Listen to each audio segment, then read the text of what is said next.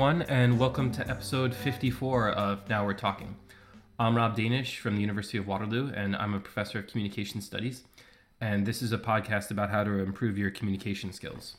So, today we're going to talk about one of my simplest and most favorite rules of thumb that I teach in my persuasion class, and one of the most important rules of thumb in persuasive communication.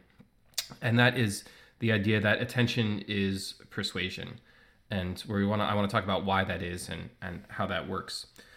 So um, one of the central functions of language, whether that language is writing or speak, whether whether language is used in writing or speaking, regardless, one of the central functions of language is that it highlights some selection of reality and it uh, backgrounds some other selection of reality. So let's say your friend, uh, you meet your friend for lunch, and the first thing you notice is that they got a new haircut. And the first thing out of your mouth is, Oh, you got a new haircut. It looks so nice.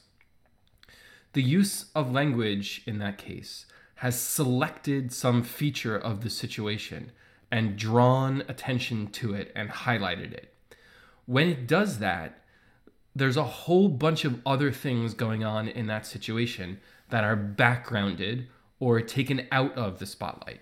So imagine metaphorically think of it think of it like this. Uh, you have a dark room and one spotlight. And the spotlight moves around the dark room. And when it moves around the dark room, it draws attention to one thing in the room, say a chair or a piece of clothing or a table.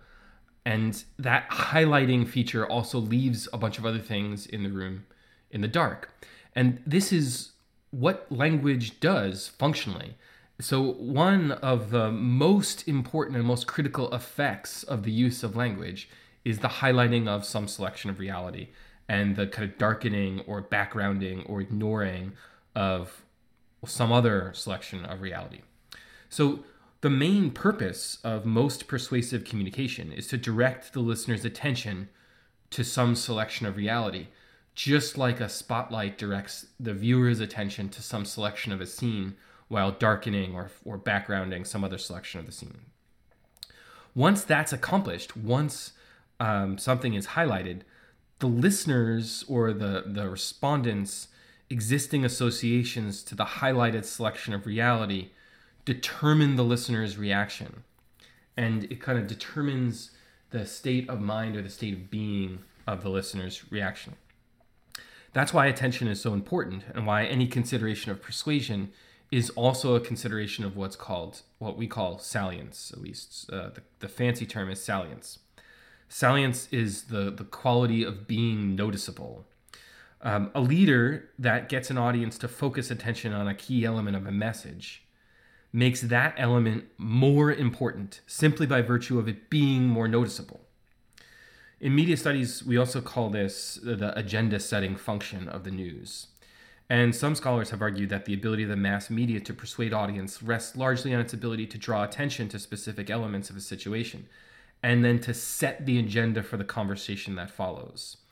That is Donald Trump's signature rhetorical skill. He is most skilled at drawing attention to some particular selection of reality, highlighting, magnifying the attention to that selection of reality. And then the all of the conversation that follows from that selection of reality is determined by the attention we've already paid to it instead of some other things. That's because we assume the thing that we're focusing on in the moment is especially important, even though it might not be. So, right now we have a crisis, quote unquote, crisis at the southern border, according to Donald Trump. So, Trump's ability to suck in attention and to highlight features of what's going on at the border set up the entire political conversation in terms that um, surround his particular highlighted selection of reality and not some others. Of course, there is no crisis at the border. There is an environmental crisis, a climate crisis, but we're not paying attention to that. Uh, one of the one of the the mo the the I'll put it like this: one of the greatest powers of the presidency, just like one of the greatest powers of any person in a position of leadership, is this uh, agenda setting function, this ability to draw attention to uh, a particular selection of reality. Here's another example. Um, we have these bi-weekly meetings of all the chairs of all the in all the departments of the Faculty of Arts, and the Dean of Arts runs the meetings.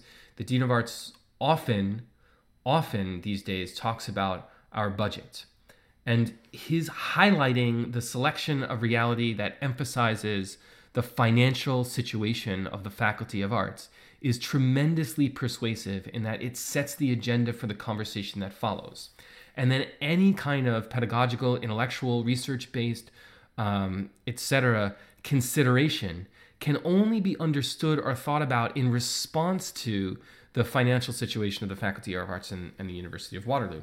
So the, the tremendous power of a leader lies in the leader's ability to highlight some feature of, of reality and in in doing that highlighting deflect attention away from or darken or background some other selection of reality. Uh, sometimes this is called the fo- what's called the focusing illusion. Uh, and so magicians can use this to their advantage too in pulling off magic tricks.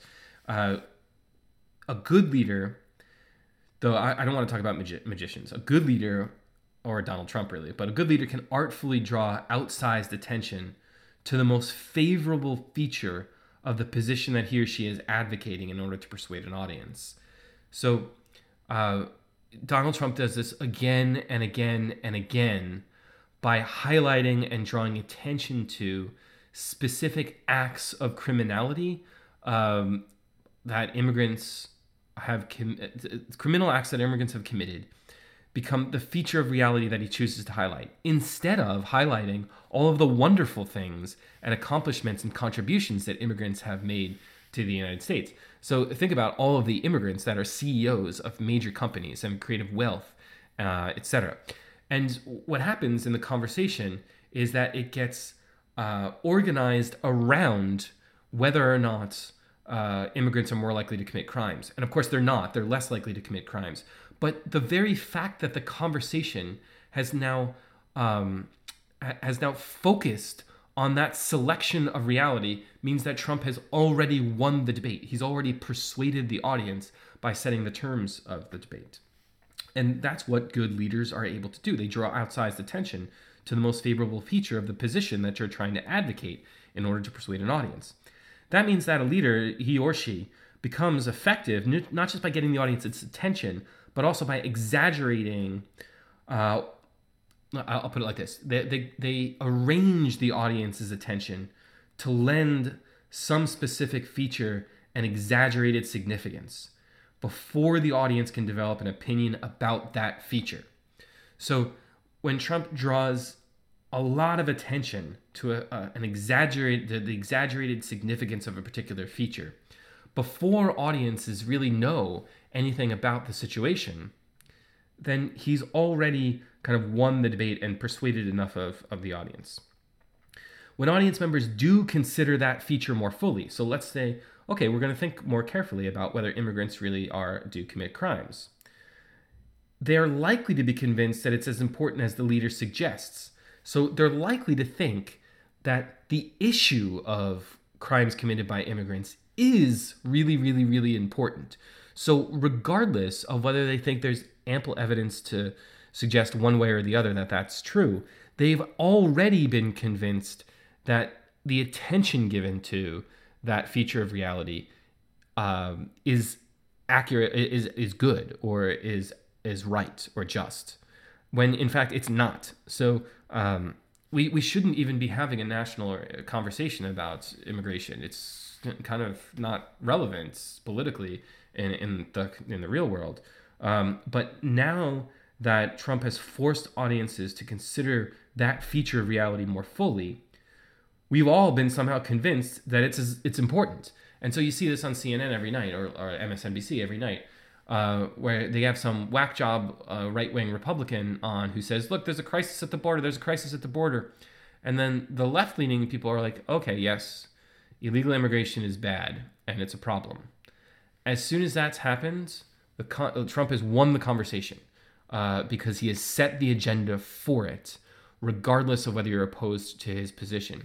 And when he set the agenda for that position, there's a million other things that we're not talking about. There's a million other features of reality that you're not talking about. So when your friend walks in to lunch with a new haircut and you're like, wow, look at that new haircut, you've chosen not to talk about the fact that your friend just just came out of a difficult exam, that your friend just broke up with her boyfriend uh, a week ago, uh, that your friend's parents are sick, uh, that your friend just won an award. It's there are all these other features of reality that you've chosen not to talk about, and of course, your friend is going to react by uh, having engaging in a conversation then about her haircut and whether the haircut was good or bad or, or what that was like.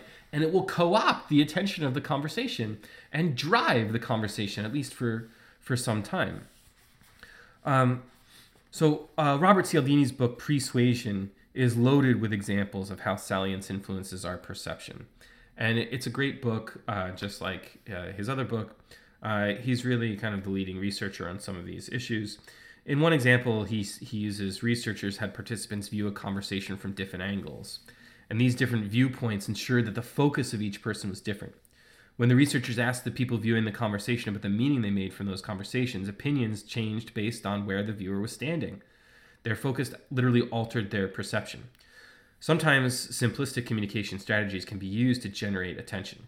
So, when, for example, advertising agencies put scantily clad women in commercials, they do so simply to draw the audience's attention. Those kinds of devices can work, but the important practice for a leader is to decide which feature of an experience ought to be highlighted in order to support some desired end. So, if I want to convince my colleagues to hire one candidate and not another, I have to draw attention to the importance of teaching and not research if the one candidate I support is a better teacher. In, the, in, in that moment, my colleagues might see that teaching is more important than research and be persuaded that that's the person that we ought to hire. Um, this goes for any kind of deliberative decision that you have to make. If you want to control a conversation or control the outcome of a conversation, you need to highlight the features of reality that most align with your desired outcome or the desired outcome you're trying to persuade an audience to follow or to adapt. Um, that is one of the key features of the persuasive process because in any kind of deliberative uh, deliberative moment there are going to be different pros and cons and different uh, assumptions or different goals or different um, different whatever and your power to draw attention to one feature of reality as opposed to another feature of reality will largely determine the outcome of the conversation so we have what i call with my students the kind of controlling idea in any given situation. And the controlling idea is the one or two uh, criteria or points or images that are foregrounded that allow the other points or other ideas or other images or other things to, fa- to, to fall into the background. And so, one thing you can control as a leader or as a persuasive communicator is the process of foregrounding and backgrounding. So, that's really what we're after here. So, how in my communicative acts can I engage in a, a process of foregrounding and backgrounding, of moving attention from one place to another? And remembering all along that attention is persuasion. So, foregrounding the feature of reality that aligns with my interests or my position will ultimately be persuasive because the conversation will revolve around that feature of reality. This is another form of what I talked about in earlier episodes that is called framing. Um, presidential elections are usually won by who controls the conversation, not particular policy positions within that conversation. So, what will the key features of the election be? What will audiences pay most attention to? So, if for some some shocking reason 2020, the 2020 election becomes about climate change, becomes the thing that the selection of reality that most people are paying attention to, Donald Trump will not win. If it becomes a, a, a conversation about immigration, Donald Trump will win because that is the selection of reality he's most highlighting and most emphasizing and most paying attention to. So the attention of his audience will align with his interests. And it, if the, only way to beat him or the only way to win an election is to control the very terms of the conversation itself when it's a national conversation like that. It's the same for smaller conversations in local businesses or in any kind of um, more mundane organizational culture. Uh, you will get your way if you control the terms of the conversation by highlighting some feature of reality and drawing attention to it. So, this is a really, really simple episode in, in some ways, but attention is persuasion. So, as a communicator, you should you should be asking yourself always, okay, what feature of reality am I highlighting and in that case, which feature of reality am I backgrounding or putting in the dark? And does that feature of reality that I'm highlighting, does it align with my interests?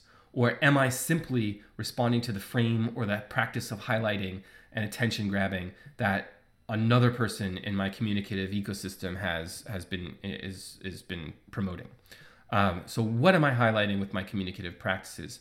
How am I drawing attention to things? And how is that attention ultimately persuasive in in that it can control the agenda or set the com- set the terms of the conversation for the future. Uh, so always always remember that attention is persuasion, and one of the central features of language and the fact and, and the function of communication is to highlight some feature of reality and background some other, or to foreground and background, and to push ahead and push push behind. And we can't avoid doing that when we're using language or when we're communicating. We're always doing that. We're always drawing attention. And if we're always drawing attention, it better be with the thing that we're most interested in or that aligns with our interests so we can be persuasive. Uh, so that's it for, for uh, episode 54. It's a short episode, uh, but it contains an incredibly important insight, and you should always remember that attention is persuasion. Thanks everyone for listening. I'll see you all next time, or I hope uh, you'll you'll hear from me next time.